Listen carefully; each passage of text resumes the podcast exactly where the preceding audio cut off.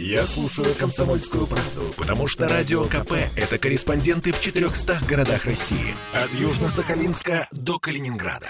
Я слушаю «Радио КП» и тебе рекомендую.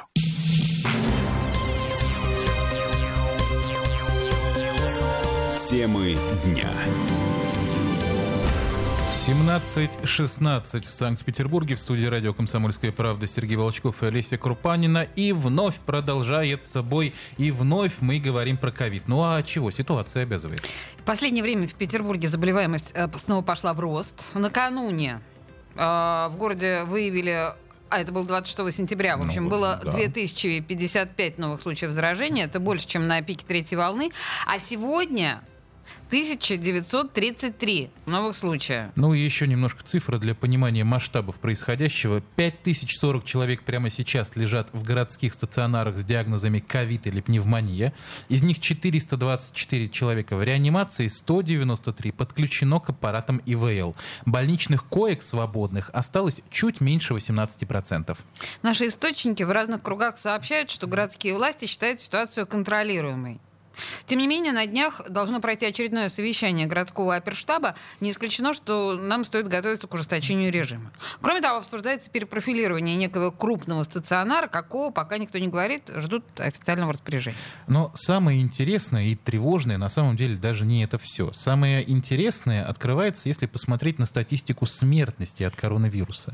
Дело в том, что Москва и Петербург по этому показателю отличаются очень-очень незначительно. Ну, практически не отличаются. Вчера, например, в Москве зарегистрировали 65 летальных исходов, а в Петербурге 60. Позавчера в Москве их было 63, у нас 58. При том, что в Москве и болеют больше. Москва регулярно занимает первые строки вот в этих сводках коронавирусных, которые рассылает оперштаб. И людей там живет больше почти в два с половиной раза. Ну, то есть процент, как бы, получается у нас в два раза выше э, умирающих. Э, в чем причина, эксперты до конца не понимают. Мнения высказываются разные. От наличия у нас некоего нового штамма, более опасного и заразного, чем гуляющий по стране вариант Дельты, до специфики оказания медицинской помощи. Послушаем на этот счет значит, заслуженного врача России, инфекциониста, академика РАН Алексея Яковлева. Я думаю, что это связано с особенностями госпитализации. Как правило, поздняя госпитализация дает э, худшие результаты по терапии. И с другой стороны, вы понимаете, что очень сложно такие цифры анализировать, потому что я думаю, что стоит опираться на цифры Росстата, а не на те вот эти цифры, которые ежедневно публикуются, для того, чтобы оценивать э, реальную ситуацию по смертности от ковида. Гораздо больше были проблемы с размещением пациентов, э, со скоростью развертывания э, стационаров. То есть Москва была намного более оперативной.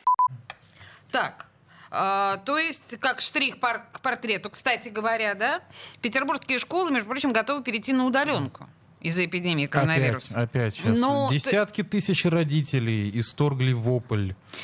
Нет, ну я... Боли. По большому счету уже десятки, ну не тысяч, а просто десятки родителей уже этот вопль кричат несколько недель, потому что школы многие, там, школы многие, классы многие закрылись из-за э, гриппа. Просто э, из-за ОРВИ которым болеют ну, школьники. как сказать? Сейчас мы поговорим конкретнее про грипп ОРВИ, которым Да, болеют хорошо, школьники. ладно, хорошо, да. хорошо. В общем, в общем да. а, вот того, что школы вот собираются как бы уйти на удаленку, а, власти пока не видят для этого оснований. Вот что нам рассказала по этому поводу начальник отдела общего образования Комитета по образованию Анна Группская. Подавляющее большинство детей кто сейчас заболел или учителей, это те, кто э, заболели в основном гриппом и ОРВИ. И у нас есть э, четкие нормы СанПин, которые предусматривают, что если в одном классе заболели гриппом, ОРВИ, а коронавирус, мы понимаем, это тоже вирусная инфекция, 20% и более учащихся, то в таком классе необходимо провести ограничительные мероприятия. Значит, эти ограничительные мероприятия, а, они не называются карантином, потому что для того, чтобы объявить, э, допустим, карантин в детском саду, в школе, в любом другом учреждении, требуется предписание Роспотребнадзора. В данном случае это именно ограничительные мероприятия по посещению школы.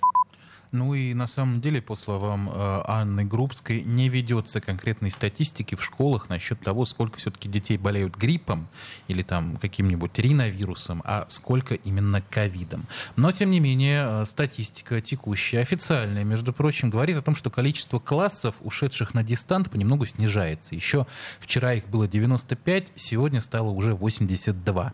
Кроме того, в Петербурге, к счастью, нет ни одной школы и ни одного детского сада, где болело бы 20% учеников.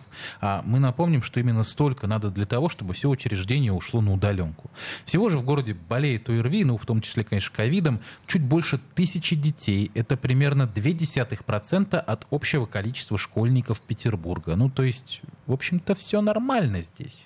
Ну да, что-то я так подумала, что тысяча это как-то очень мало, вообще невероятно мало. Не, ну, общем, звучит внушительно. А но, но, но, но, но тем не менее, э, наши власти говорят, что для удаленки все готово. Однако каких-то четких критериев, вот столько заболеет, и тогда распускаем всех по домам, по-прежнему нет, потому что решение может принять только главный санитарный врач. Еще раз послушаем Анну Группскую.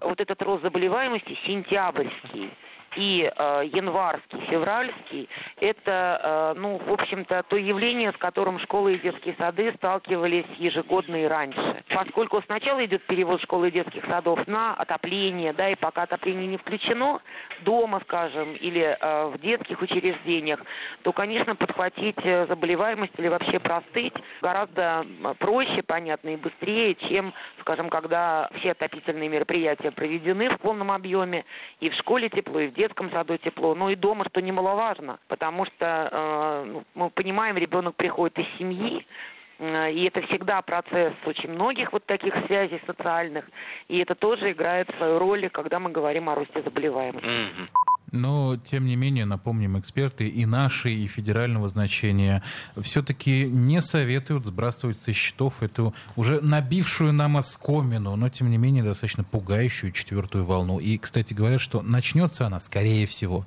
именно с детей, именно со школы и детских садов.